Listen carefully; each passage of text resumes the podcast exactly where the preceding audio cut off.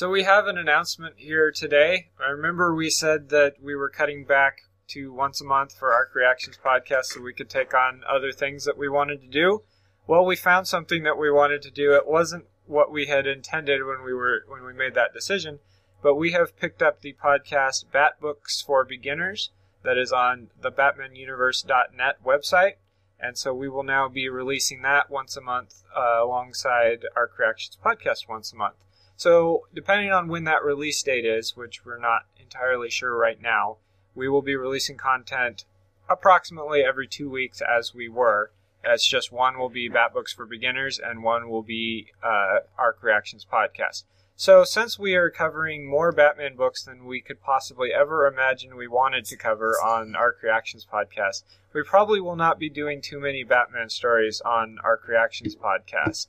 So we'll be sticking to uh, other heroes and other uh, comic book stories that we find interesting for that one.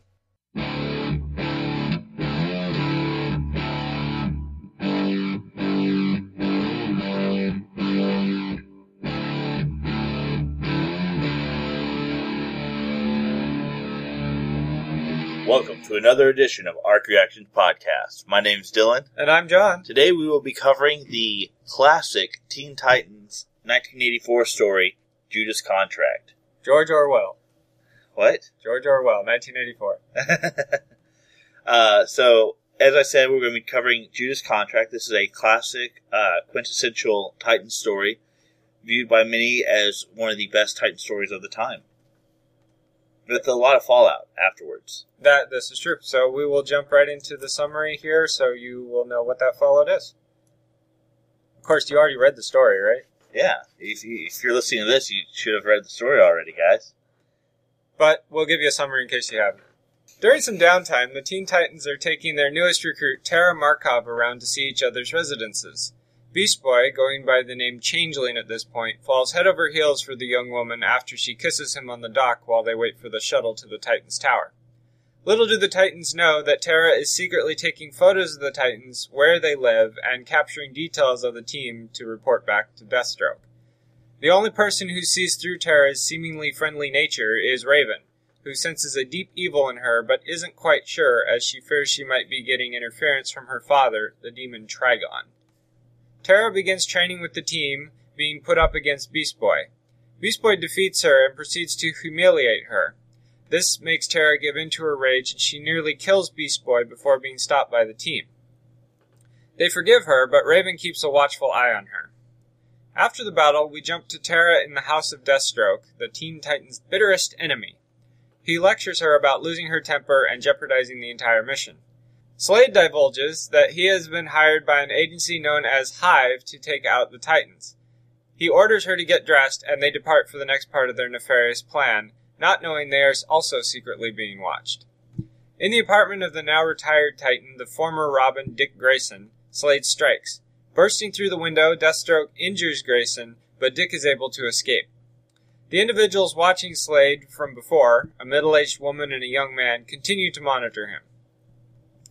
Grayson attempts to find the other Titans, but only finds destruction. Using his skills as a detective, he is able to ascertain the method in which each of the other Titans was incapacitated. Dick rushes off to the Titan's tower only to find it ravaged by a large spire of rock. He is confronted by the Watchers from before, who reveal themselves to be the ex wife and son of Deathstroke. The ex wife, Adeline, reveals that Tara was working for Slade, much to the disbelief and awe of Grayson. Elsewhere, Slade contacts Hive to turn over the captured Titans.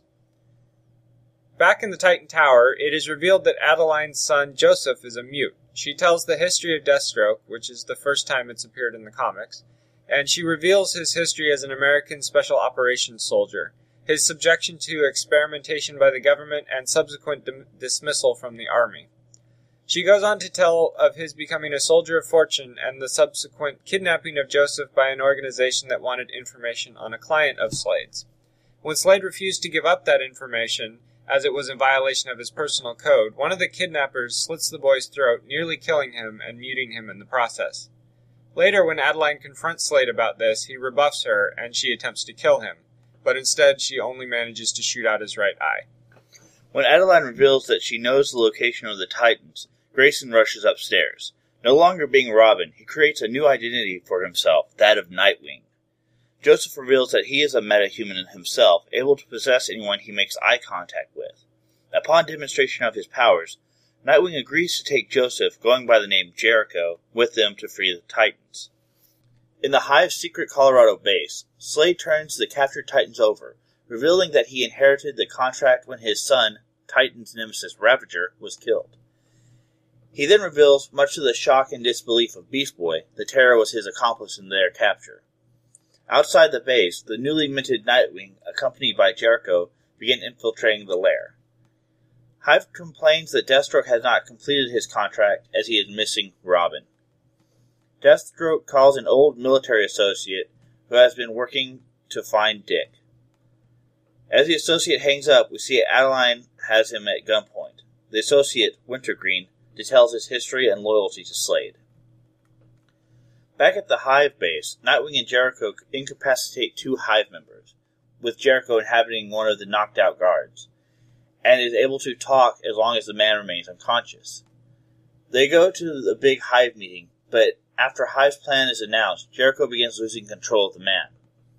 Nightwing disrupts and begins the brawl, dropping a tear gas grenade.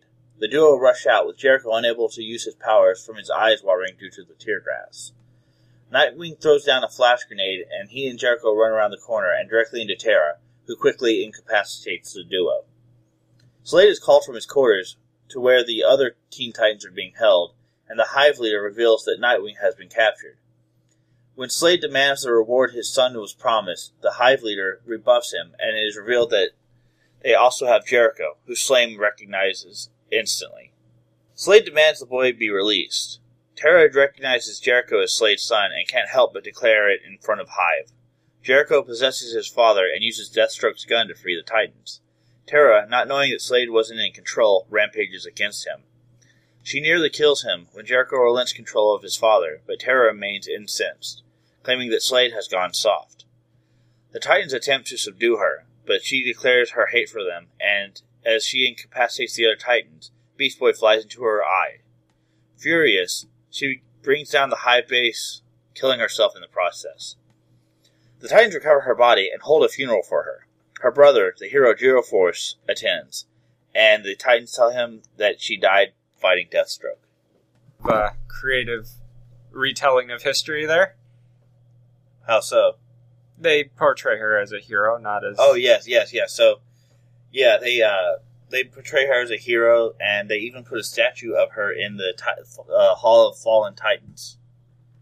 Are there more at this point? At this point, no. I think she was the first one. Actually, she was the first uh, casualty of uh, the Titans, Teen Titans. I would think so, because otherwise this wouldn't probably be as impactful of a story as it turned out to be. Correct. And this was, you know, as I said, this was the first uh, Titan that they lost in, in battle.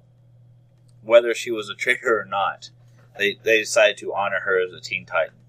And it's interesting because she was the newest Titan, so in a sense you don't have quite the it doesn't have quite the impact of say when Robin was killed in uh, Death in the Family. Yeah, I mean she's tied to a hero, uh, but it's a D-lister, Geoforce.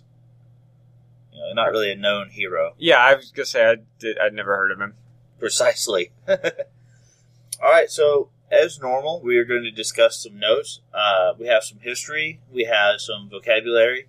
We have a test. We do have a test afterwards, so be sure and take notes because these will be on the test. And by the way, if you haven't been receiving your test in the mail, please let us know so we have your address correct. Yeah, we want to make sure you guys get credit for your test. We don't want you guys to fail. So far, everyone's failing. Yeah, so far we've received no test back. What what's going on, guys?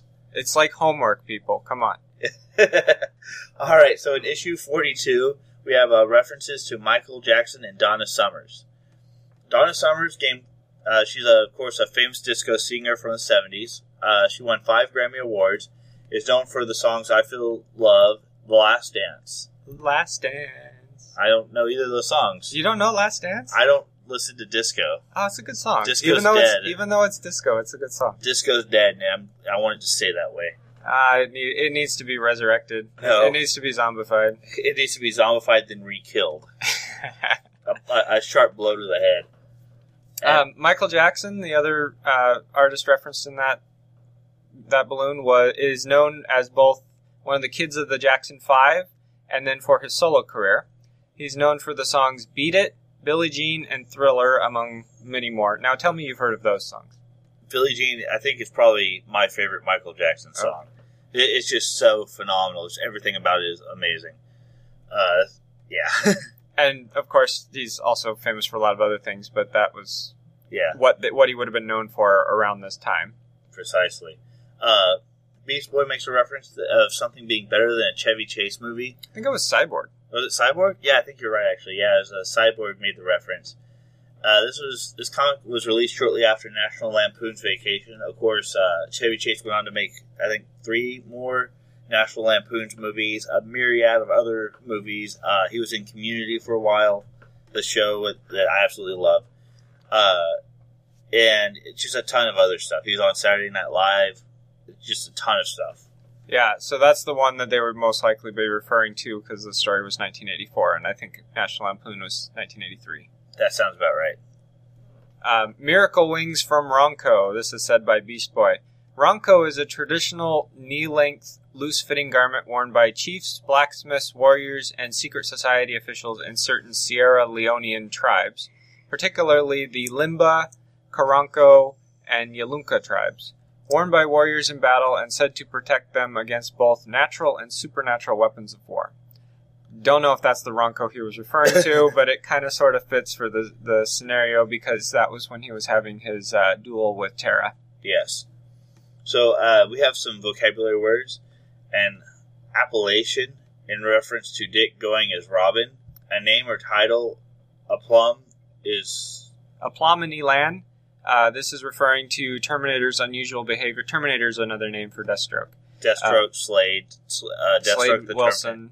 Slade Wilson, Deathstroke the Terminator. Um, aplomb is self confidence or assurance, especially when in a demanding situation.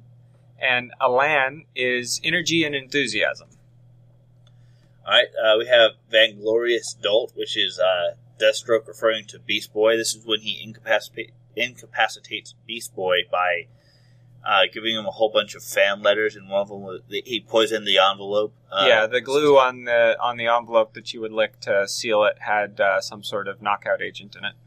Uh, and Vainglorious still is characterized by or exhibiting excessive vanity or being boastful. which he was signing pictures of himself for teenage girls. So he was a little vain. And uh, side note, uh, issue 43 is the first appearance of uh, Joseph Wilson, aka Jericho. Yeah, we don't get the Jericho persona until issue 44, but his first appearance is in 43. Yes.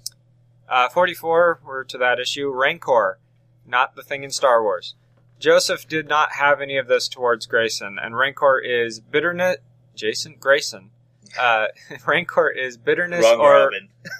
yeah, li- yeah, literally wrong Robin.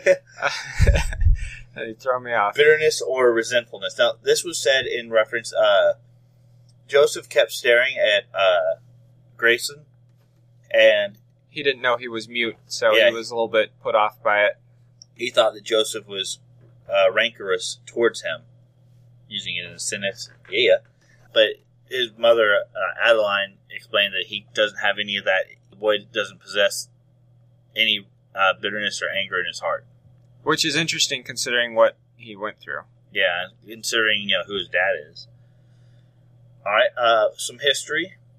Death of the Kennedy brothers in the 1960s. Uh, of course, er, most people know John F. Kennedy, president, who was uh, assassinated in Dallas, Texas on November 22nd, 1963. Senator Ted Kennedy died in a plane crash June 19th, 1964. And Senator Robert Kennedy was assassinated in Los Angeles June 5th, 1968. Uh, I'm not sure which or all of those they might have been referring to, but uh, those were in the right time frame. Uh, then we have the death of Martin Luther King Jr. He was assassinated April 4th, 1968 in Memphis. And that was mentioned the same time as the deaths of the Kennedys. It was one word balloon that was talking about all these uh, prominent news news events of the time. Yes. Uh, Mao Zedong's communist guerrilla fighters. This was also mentioned around the same time. This one was really difficult to figure out because they didn't really give you much to go off of, and I couldn't find anything that actually referenced communist guerrilla fighters in relation to Mao Zedong. So I did my best and put it together, uh, uh, being around the Kor- the Korean War, which was, I believe, the reference in the comic. And so I believe this is referencing China's involvement on the North Korean side during the Korean War. There's a lot of well recorded history about Mao Zedong and his creation of the Communist Party of China and later the People's Republic of China. And if you're interested, you should go look it up and learn about it. I watched a documentary probably six months ago or so about the formation of the the uh, People's Republic of China. It was rather interesting. I mean, it was communist propaganda because it came out of the state, but it was still rather interesting. Yeah, very cool. And uh, we have ingravescent abrasia. That's a, that's your medical term for the week. Yes, it's a gradually increasing in severity, tiny marks or scratches, usually on a coin from erosion contact with other objects. Uh, abrasia would be that. Yeah. Uh, in, ingravescent means gradually increasing in severity. Yeah. So over time, getting worn away or uh, eroded. So I guess in this case, it would be since it was referring to Slade, an increase in mark, marks on his body, scratches. Or, or it could be, uh, I think it was in reference to his uh, wearing away of his powers. Oh, that could be. Yeah. You know, we'll, we'll talk about this a little bit in the talking points. Yeah, we do have a talking point for uh, uh, Deathstroke, so we will cover a lot of that there. Uh, morose, which was Slade's condition, um, sullen and ill-tempered.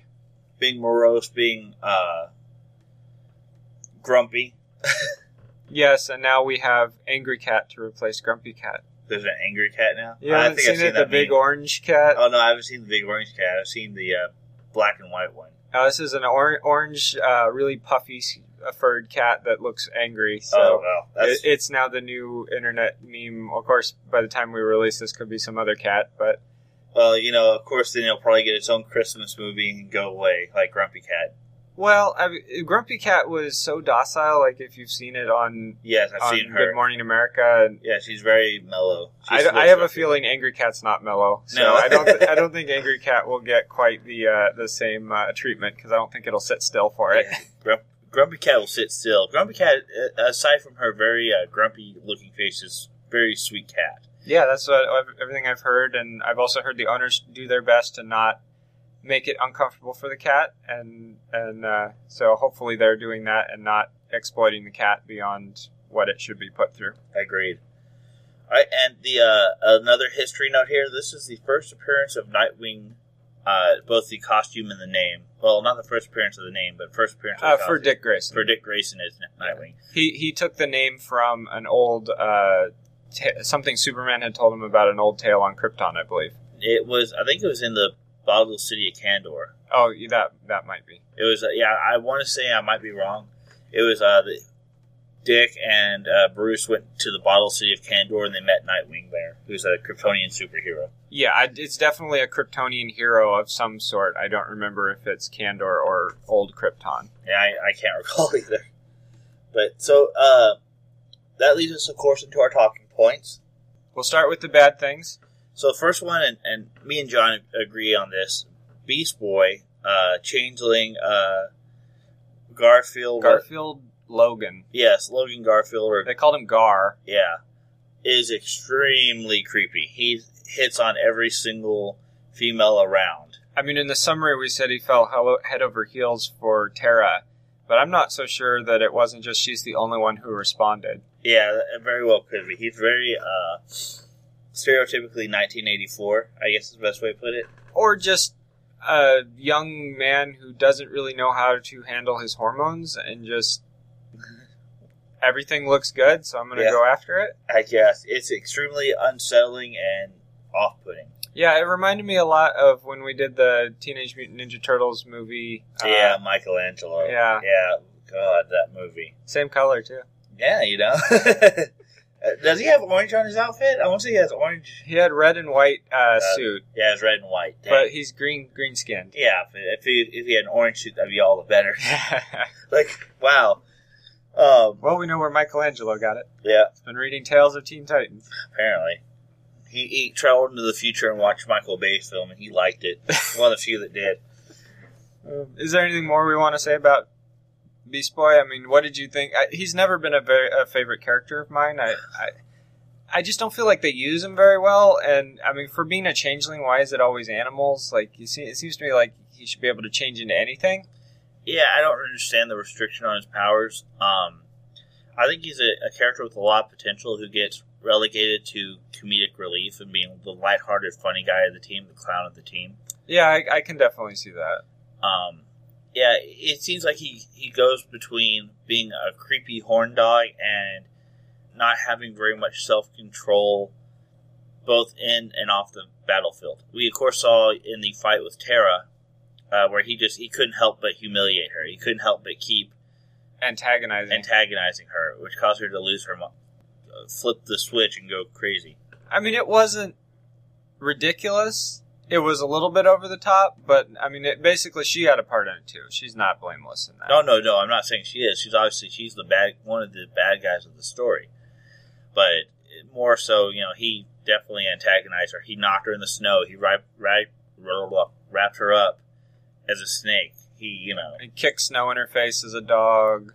he whacked her in the head, knocked her on her face into the snow as I think it was a beaver. Yeah, he hit her with a beaver tail somewhere. Yeah, it was you know very kind of over the top and But I mean, I like the variety because if you're gonna have a character like that, just having him be one animal for a fight is kind of boring. Yeah, no, the, I, in so much as the the span of his ability they show, but not the full capability. And as I said, I don't really feel that they use him to his full capability. I mean, it's kind of interesting. Most, I don't know, maybe this is just because it's a product of the 80s. Most shape changers need to maintain a similar uh, density or mass or, or something, Something like like that. But he could go big, small, and it He seemed goes to bear, he goes fly. giant, yeah, uh, butterfly or something like that when Yeah. he hit her in the eye at Yeah. the end. And uh, he turns into a snake. He turns into a bear, like I said. Uh, Giant snake. giant snake, a rabbit. You know, he he did he all over the place. Yeah, so that was kind of interesting to me that um, there's a point in the final battle where he gets uh, basically encased. Him and Dick get encased in mud, and uh, he's in that snake form, and it's and they're like, oh, they're gonna crush him, and I'm thinking, no, he's just gonna change into like a like a mosquito, and he'll be fine. Yeah, it, it, yeah.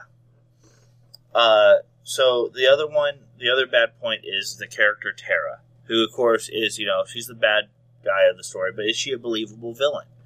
She comes across as very, uh, very friendly and wholesome to the uh, Titans, but apparently there's a backstory, and, and something I didn't know going into this is that she was with the Titans for about a year before this story happened.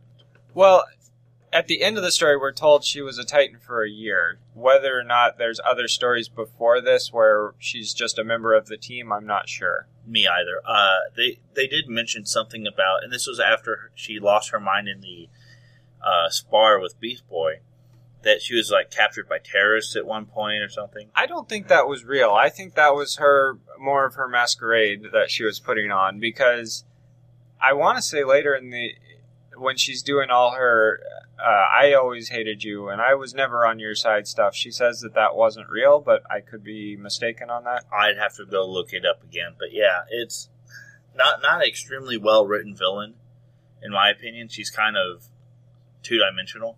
Yeah, I would say even kind of one dimensional. Yeah, um, it, it it's something that, that I, I kind of I didn't like that they killed her. It seems to me that that she shouldn't be just straight evil, which is kind of what they they wanted wanted her to be, because she just seemed to me like a teenager with anger issues primarily, and it seemed to me like there was potential there for the team to take her in, for her to kind of change her ways, but to still have these these spits of anger like we saw in in in the uh, sparring that can cause issues like maybe she accidentally kills a villain or something.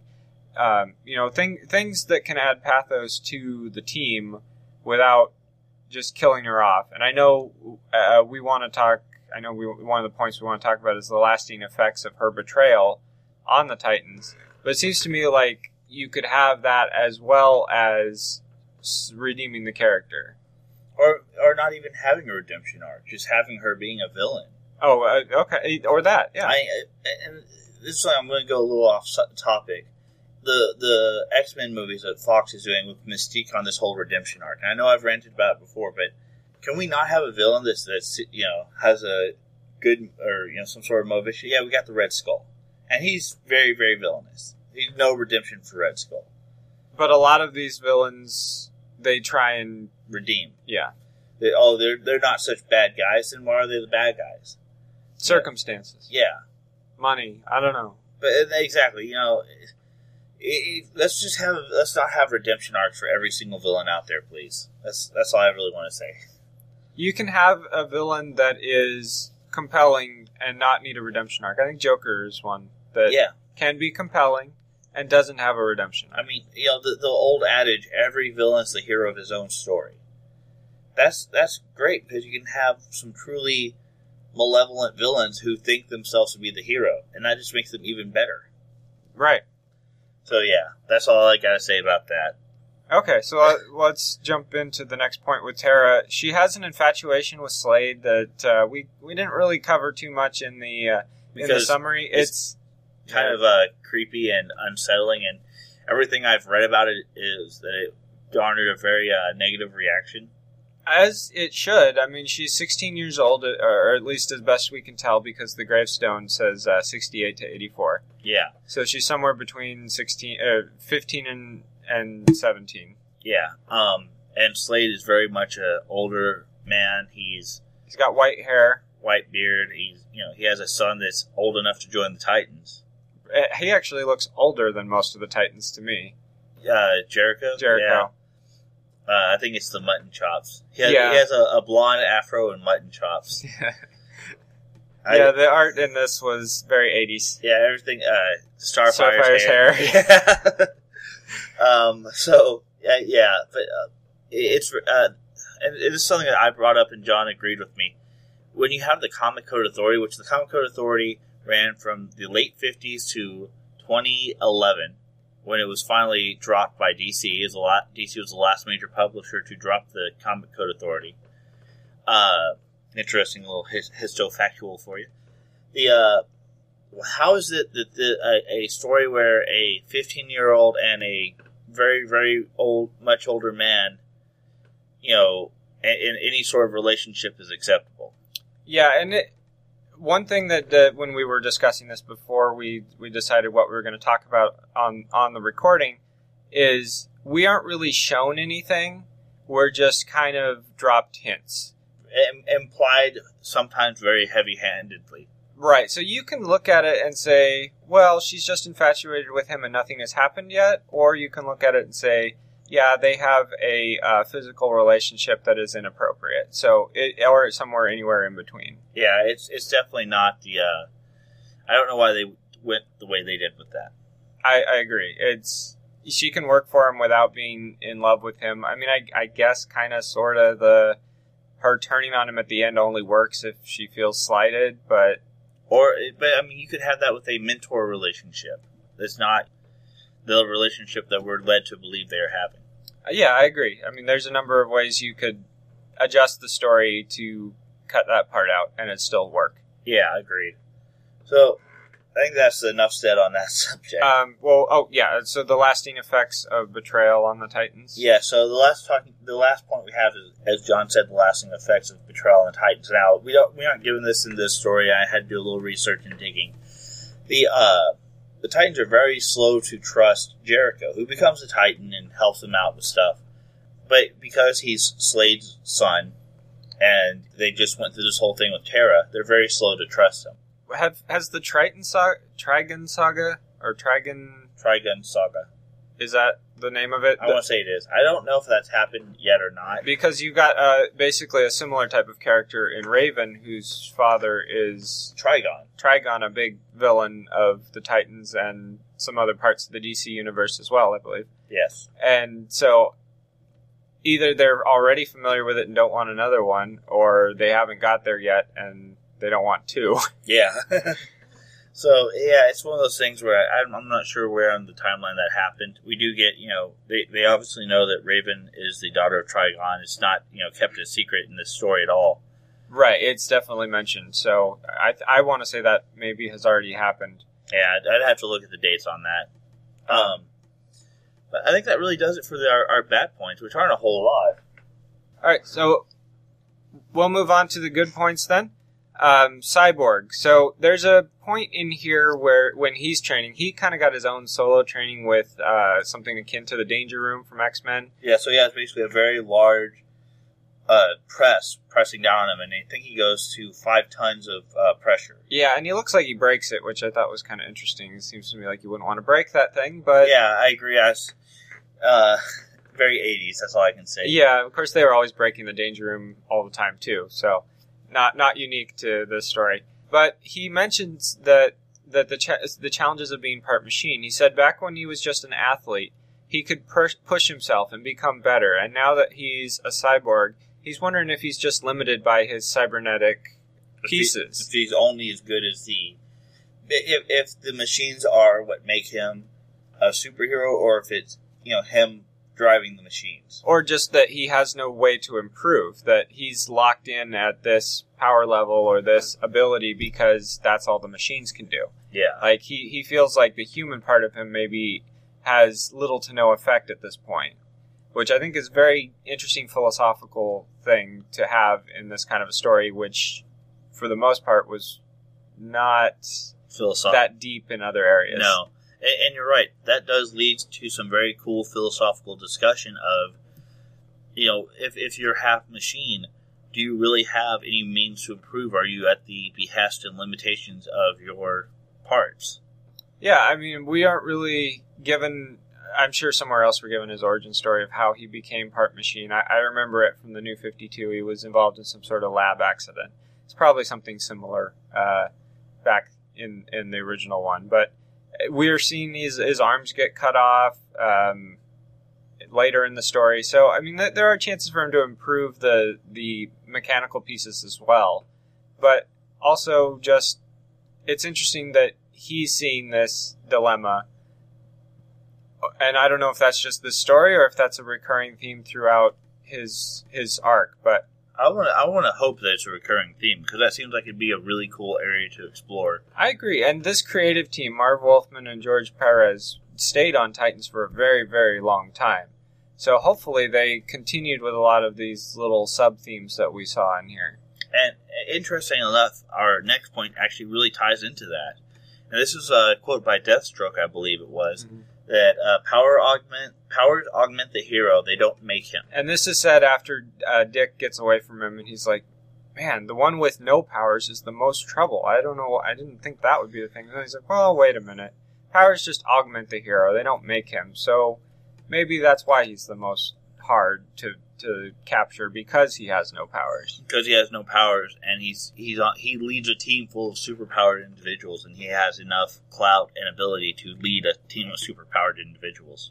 Yeah, so I thought that was rather interesting, and it, it also kind of feeds in with what we're seeing with Sky, Cyborg. Yeah, You know, exactly. he- he's not just Cyborg; he's he's a person. Yeah, so uh, it's kind of a cool uh, synergy that you don't really expect to see. Yeah, and I think I think there's a there's a meta piece to this too, or a or a outside of story piece to this, in that y- the the best heroes are not ones that have the coolest power set. Because if you look at, I mean, we've we we talked about this with um, the guy who wrote Devil Dealers, uh, Ross Ross May, about Superman, and and Superman has probably one of the most complete and coolest power sets, but he's often written very boringly because he can do anything. So It's it's you're given the entire world and you have no idea where to begin with it. right. So I think a lot of times the best stories come from the character who has the powers and not necessarily the powers that they have. Agreed, one hundred percent there. So I, I think that that was a nice little in-world reminder to us that you still need good writing even if you've got superpowers. Yes. So the next point we have is on Deathstroke, and it's it's pretty. There's quite a few sub points here, which is the idea of an aging villain who's losing his physical superiority. Now we know, you know, Again, with the fight with Dick is kind of a good indication of this. yeah, he's he was a at a younger age. He was a special operations. He was hard charging go getter. He was a mercenary. He has all these uh, powers that are be given to him from the experimentation by the military. Increased uh, strength and reflexes. and- healing, stamina, blah blah blah. But he's you know growing older, and e- even though he has all these you know experimentations and training, he's still feeling a bit of his age. Yeah, and I think that's a great a great idea, and I hope that uh, I mean Deathstroke's always been a Titan's foe, Yes. um, and so I think it's a great idea for them to kind of contrast this young team that doesn't really know how to use everything they have against a guy who knows how to use everything he's got, but everything he's got isn't as powerful as it once was. yes. So you've got kind of the wily veteran trying to stay one step ahead of the uh, hotshot upstart with all the abilities. Yes. So, uh, one point though is did, did he not have a contingency plan? Yeah, in in the hive there. Yeah, in the hive, or or even just when Dick got away. Yeah, he didn't seem to have a plan for if you know if Dick tries to make an escape, what he would do if if the the trade with the hive doesn't go well. Now the whole thing with Terra, I don't think he could have planned for that. Her betrayal and her, Her her going crazy. But he knew she was unstable, though. He says as much. yeah, but I don't think he he knew the extent, or he wasn't willing to believe the extent in which she was crazy. I think he might have just been desperate enough. He's, I mean, he said he'd been working on this contract that he picked up from his, his son Ravager, who died, for like a year and a half. So to him, I think he was frustrated that it was taking this long, and maybe he was feeling like he he had no choice. He had to get this done, and Terra was the only way. Yeah, I, and that makes a lot of sense. And he was willing to make some concessions that he wouldn't normally make to, uh, you know, accomplish the mission. But yeah, it, it did kind of frustrate me that this this story was kind of convenient in a lot of aspects. Um, and I, I don't want to get into that just now. I can talk about that in final thoughts. But just this was part of it. Just the fact that Deathstroke, who's a very cerebral person. I mean, I know you're not keeping up with Arrow like I am, but he's the main villain in season two of Arrow, and now that we're in season three, probably continuing. And he's so he's like one step ahead of Oliver Queen, like all the way. And that's the way he's supposed to be. Right, and in this, he he doesn't seem like he's that way. Like Terra did all the the heavy lifting, so even though he was able because of the inside information to capture the the other Titans, it wasn't really because he was one step ahead. Yeah. So yeah, I agree there. I, I think that kind of ties back to the whole villain who's losing, who's aging and losing his physical superiority. Well, and also I think it might be that they really are still kind of early on with the character, and maybe they haven't haven't decided that he needs to be this as cerebral as he later becomes. That very well could be. but we're used to the late how what he later becomes. So I, I would prefer that in this story. Agreed. So the next, moving on to the next point, and this is the first time his origin story is ever told. We get quite a few origin stories in this one. Well, just just two. Three.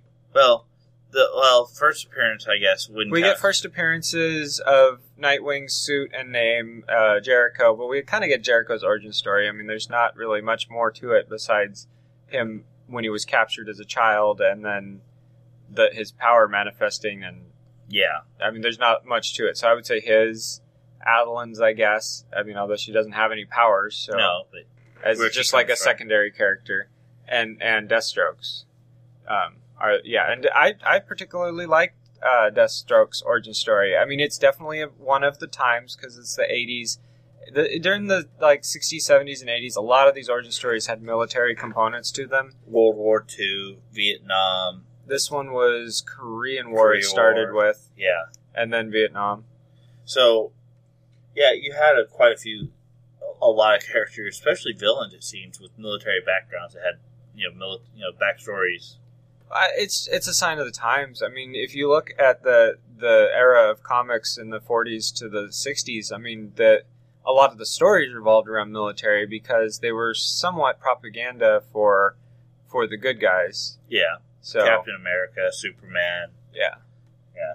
So I, I, it's fitting. I mean, obviously, the modern interpretations I think take that part away from him, and maybe he's like a part of a mercenary company or something. But Or For- PMC, pe- what? Private Military Corporation. Oh, that's kind of the same thing. Yeah, I mean same thing, but Um, yeah. So it's it's fitting for the time the story was written, and honestly, I, I'm okay with those. I mean, they're, they're usually well written. There's one piece in this that, that didn't make sense to me, and I'm sure I don't know. Maybe you didn't catch it, but when when they're uh, it's Wintergreen, I think, telling his story, and he's talking about uh, General Mason or the general that didn't like him, Yeah. both of them, and he sends Sergeant Slade Wilson and Staff Sergeant Wintergreen out on a mission, and then later they're it's Captain Wilson and Major Wintergreen. Well, they couldn't. They couldn't go through. Uh,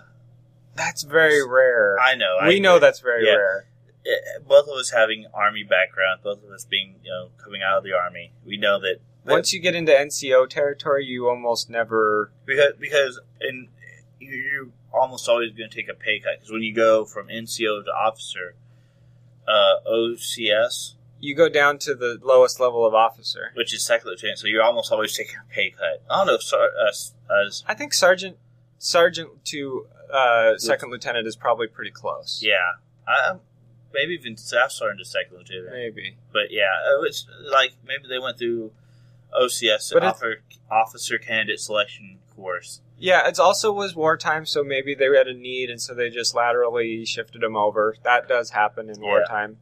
Um, but it, it was definitely something I noticed that every once in a while you see this in, in writings of people who are trying to write something military but don't really know uh, enough about it. Yeah, Yeah, so And- and anyway, it's a minor quibble. that's less so now.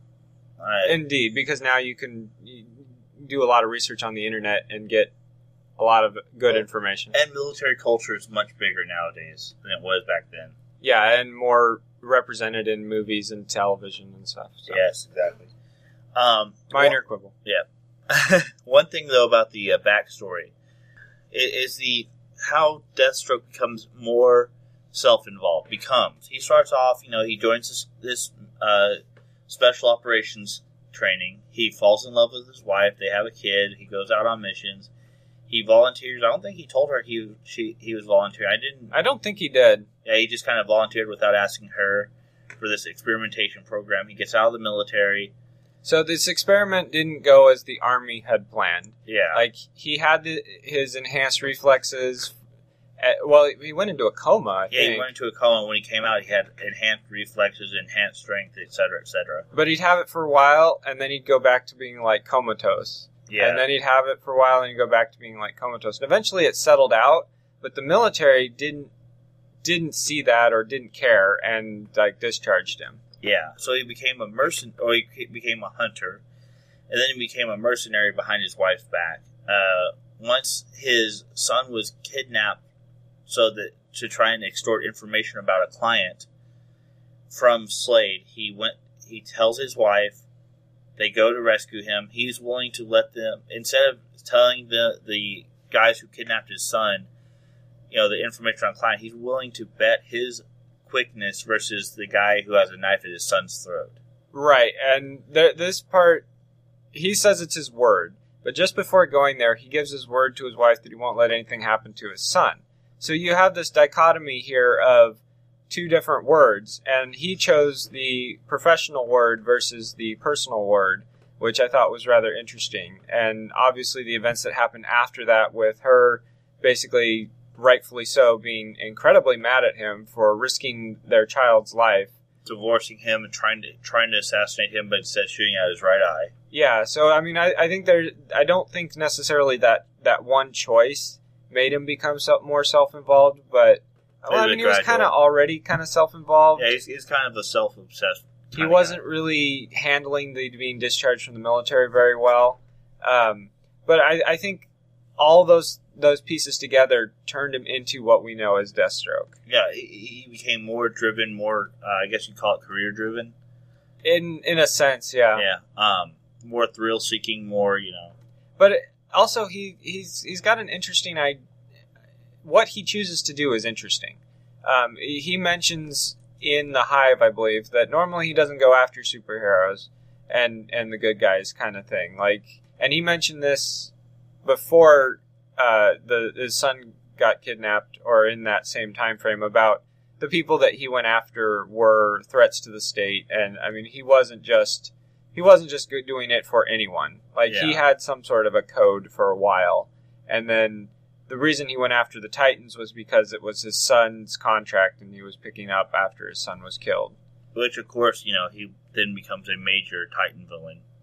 Right. So, I, I, I'm assuming that has more to do with the reaction to him as a villain than anything to do story wise. agreed, agreed. They fit the story around that. so, I think that uh, that leads us to, to our final thoughts. Okay. Uh, John? All right. So this is an enjoyable story. It is not the best story. You have to take some things on faith that really you shouldn't have to.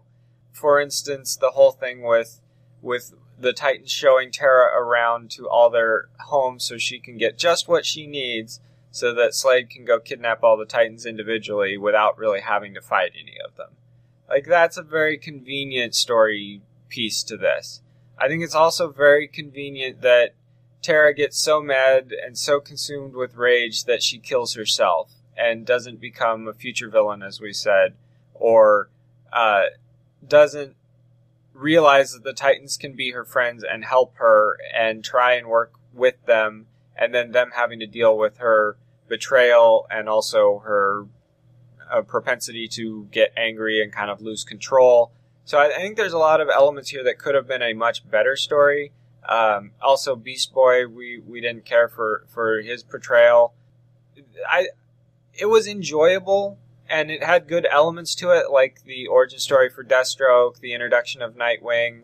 Um, but it's definitely a, a, a comic of the '80s. The uh, fur boots on Deathstroke and the disco Nightwing outfit and the hair and and everything. So it, it is a product of the times. It didn't age very well, but it is an enjoyable story. I'd say probably like a six or a seven. I'm going to have to pretty much have to say I agree. I hate to do it, but ditto. Um, I'll, I won't leave it at that. Sorry, I said all the good things. Well, no, pretty much spot on. Uh, it's definitely a dated story. It didn't age well, but if you take it as a product of the times, and, and yeah, it's got some very convenient plot points and a little bit of writing that would pass for the in the '80s that wouldn't pass for now. I won't say it's lazy writing. I say it's a writing of the time. Yeah, I don't think it's lazy writing. Um, I, it was definitely you know it's an enjoyable story and it's a, a quintessential classic Titan story. It's one of those things you kind of. It's one of those things that that that that guides other stories. So a lot of times when you look at at, at a at a title, there's key stories that you, that that keep getting re- referenced back to, and that's what this one feels like. One that would keep being referenced back to, and something that kind of forms some of the other stories going forward. A lot of times you have stories that don't really have anything to do with anything, and that's okay. Yeah, as long as they're stories. as long as they're enjoyable and they don't necessarily move the status quo forward or backward or anything. And that's okay, but then you have these type of stories, and those are the ones we're trying to cover. So I think it was a good one to cover. Um, I do want to say that, of course, DC then goes and undoes everything by having doppelganger good good guy Terra show up and join the team. Was that Well, well? later on, So after Crisis. I want to say it was after Crisis. So in which case it could be the same Terra. It's it's extremely confusing. Okay, because Crisis doesn't that the one of their resets?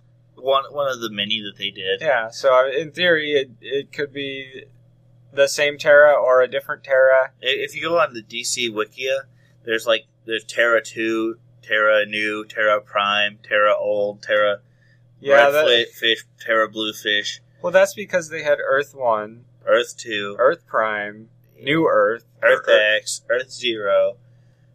Damn multiverse. All right, so that of course leads us to the credits. Uh, this was Tales of the Teen Titans 42 through 44 and the annual number 3, which ran from April to July 1984. Writer Marv Wolfman, Artist George Perez. co-embellishers Dick Giordano and Mike DeCarlo, Letterer, letters, editors. letters, letters for John Costanza for issue 42, Ben Oda for issue 43 in the annual, and Todd Klein for issue 44. Colorist was Adrienne Roy. Editors were Marv Wolfman and George Perez. You can also you can contact Arc Reaction Podcast with any thoughts, questions, comments, or concerns. And don't forget to send in your test, uh, your test back. So you can reach us on email at arcreactionpod at gmail.com. We're Twitter at Arc Reactions Pod Facebook, Arc Reactions Pod. podcast. Uh, that's podcast. So facebook.com slash Arc Reaction Podcast. Uh, the blog is arcreactionspodcast.blogspot.com. And you can get us on iTunes, Stitcher, and the Comics Podcast Network. Yep. Thanks for listening.